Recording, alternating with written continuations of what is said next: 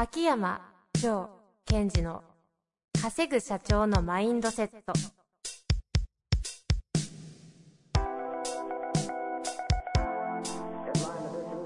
なぜ一流の経営者たちはぶつかる壁を次々と越えられるのか。そこに隠されたマインドの正体。ポッドキャスト「稼ぐ社長のマインドセット」は上場企業から中小企業まで。エグゼクティブコーチングトレーナーとして人材開発を行ってきた秋山城賢治が経営や人生で役立つマインドの本質について分かりやすく解説しますこんにちは、遠藤和樹です。秋山城賢治の稼ぐ社長のマインドセット。秋山先生、本日もよろしくお願いいたします。はい。よろしくお願いします。さあ、今日は久々に、はい。城の格言の条約ではなく、はい。城語録。上語録、ちょっと久々にこう、最近私が、まあ自分に活かせたり、社長さんに言ってるやつを、ポッドキャストでも紹介したいなと思いました。いいですね。はい。というわけで、今日の城語録、お願いいたします。エコー入れますか？あ頑張ります。はい。えー、今日の、えー、上語録は、とりあえず成長。以上、以上。とりあえず成長と。りあえず成長ですよ。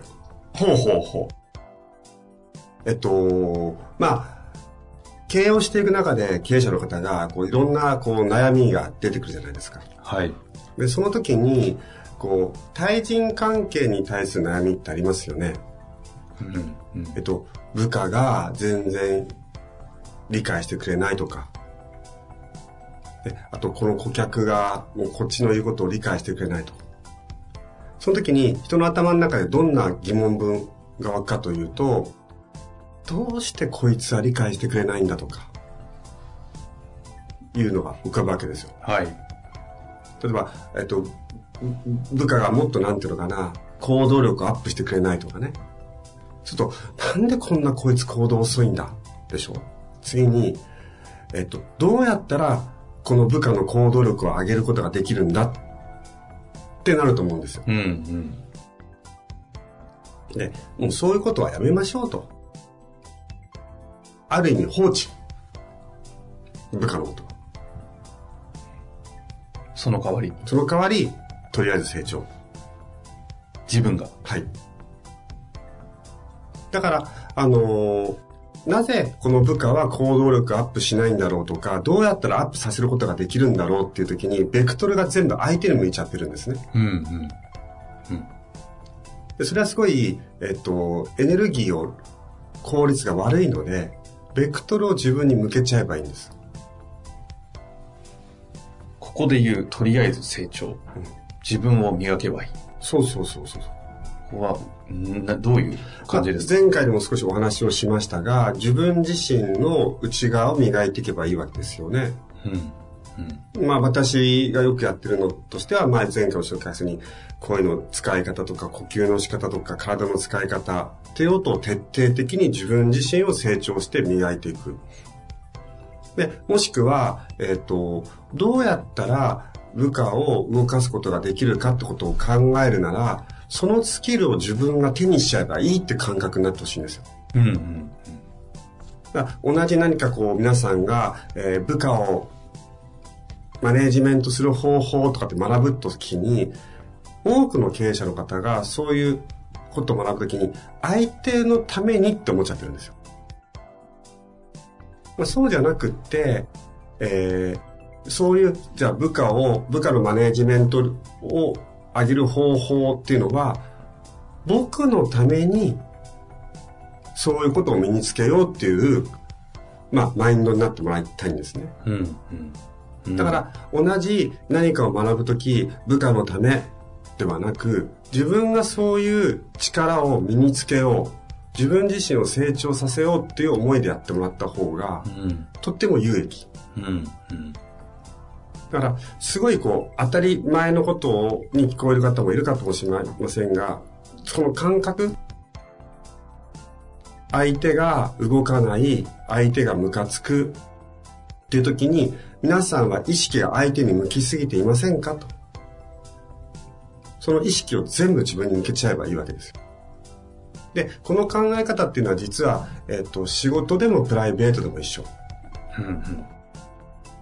この、この間、私のクライアントさんが、えっ、と、家で、えー息子さんが、なんかなかなか言うこと聞かないんですって。うんうんうんで、秋山先生、どうして、えー息子はこうなんですかね？とか、えどうやって私は接してあげた方がいいんですかね？って言うので、うんうんいやいや、社長、そんなね、ああなたは息子のために時間を使ってる場合はないと。そんなことよりも、あなたが自分のことを磨いて成長させていけばいいんだと。ですから、と、まあ、息子さんに関わるなっていうことを言いたいわけじゃなくて、相手に関わりたい、関わりたいと思いすぎないでくださいねっていうことですね。で、圧倒的にその社長さんも、じゃあ、えっ、と、相手の動かし方とか、えー相手のその感覚の変え方っていうことを自分のために、自分が習得するために学んだら、それは息子に使おうが、部下に使おうが、あなたのリソースとして扱うことができますよと。うんうんそういうことなんですよね。そのしなんていうんですかこの捉え方のシフトうん。というんですかね相手のためにって思ってるその感じを自分のために使うっていうふうに思うまあそう考える捉えるうんうん。その上でこうそうなるとどう変わっていくんですか？今のお話はそれで、まあ、結果的に社長さんは訓練していくでしょうけど、うん。もうちょっとこう、そう、そのシフトが起きた、捉え方のシフトが起きた後のこの次のアクションとかどういうふうな、こうなっていくかがちょっと、何していいか分かんなくなっちゃいそうだなと。あ、えっと、そのシフトができた後は、じゃあ自分に何を足したいかを考えて、うん。その足したいものをやってほしいですね。例えば、えっ、と、自分に何を足せたら今の状況をより良くできるだろうと。あ、なんかこう、ジョーさんのポッドキャストで言う声の出し方だというならば、声の出し方、まあボイトレ習ってもいいし、もしくは、えー今の自分に何を足せたら、この壁を抜けていくかな。部下じゃないんだと。自分に何を足せたらいいんだ。あ、そっか。じゃあ、その、いわゆるマネージメント力だとするならば、マネージメント力をなんか身につけようとう。ん。うん。それは、あの、普段皆さんがやってるパターンで全然構わないと思います。ただ私がここで強調したかったのは、その、何度も繰り返しますが、相手を良くしたいために、相手を良くしたいために、っていう考え、そのマインドだと自分の習得するスピードが落ちちゃいますよと。うん。うん。ですから、えーもう、情語録っていうのはある意味、その、呪文みたいなものですから、もし、えー人に対して、クライアントに対して、部下に対して、家族に対して、なんでこの人はこうなんだなっていう、どうしてもっとこうしてくれないかなっていう言葉が出てき出てきたら、自分の中で、とりあえず、俺が成長っていうのを本当呪文のようにしてほしいんです。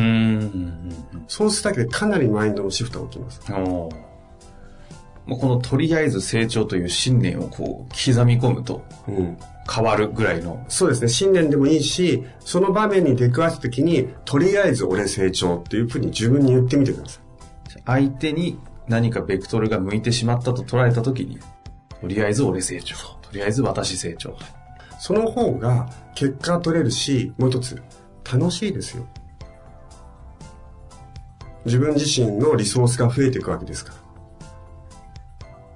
ら。で、何度も言いますが、えっ、と、経営者の方に私が言ってるのは、あなたは経営をするために生まれてきたわけじゃないし、社長をやるためにも生まれてきたわけじゃなくて、自分の人生を謳歌するために生まれてきたのだから、その自分自身がどれぐらい発展していくか。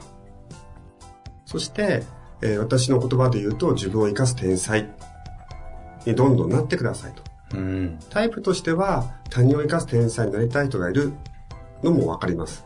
ただ他人を生かすためにも、あなたが自分を生かす天才にならないと話にならないんで。そういった意味で、相手にベクトルが向きすぎてる、相手をなんか動かそうとしすぎてるとするならば、とりあえず俺が成長。うんということを自分に向けてほしいですね。というわけで今日は上五六とりあえず成長はい。というのをねやってまいりましたと言いつつ今、あの、ポッドキャストで一生懸命喋りながら、あ、本当とりあえず私が成長だなって 今、しみじみ思いました。秋山先生ご自身も、この言葉を自分に使っているというところが、ね、使いまくってますよ。一つの、この、なんかこう、体現としてはい。聞こえたと思いますので、ぜひ、相手にベクトルが向いた時に、とりあえず私成長と、はい。唱えてみていただけたらなと思っております。というわけで、本日もありがとうございました。はい。ありがとうございました。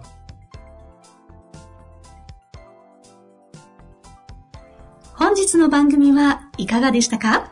番組では秋山城賢治への質問を受け付けております。ウェブ検索で秋山城と入力し、検索結果に出てくるオフィシャルウェブサイトにアクセス。その中のポッドキャストのバナーから質問フォームにご入力ください。また、オフィシャルウェブサイトでは無料メルマガも配信中です。ぜひ遊びに来てくださいね。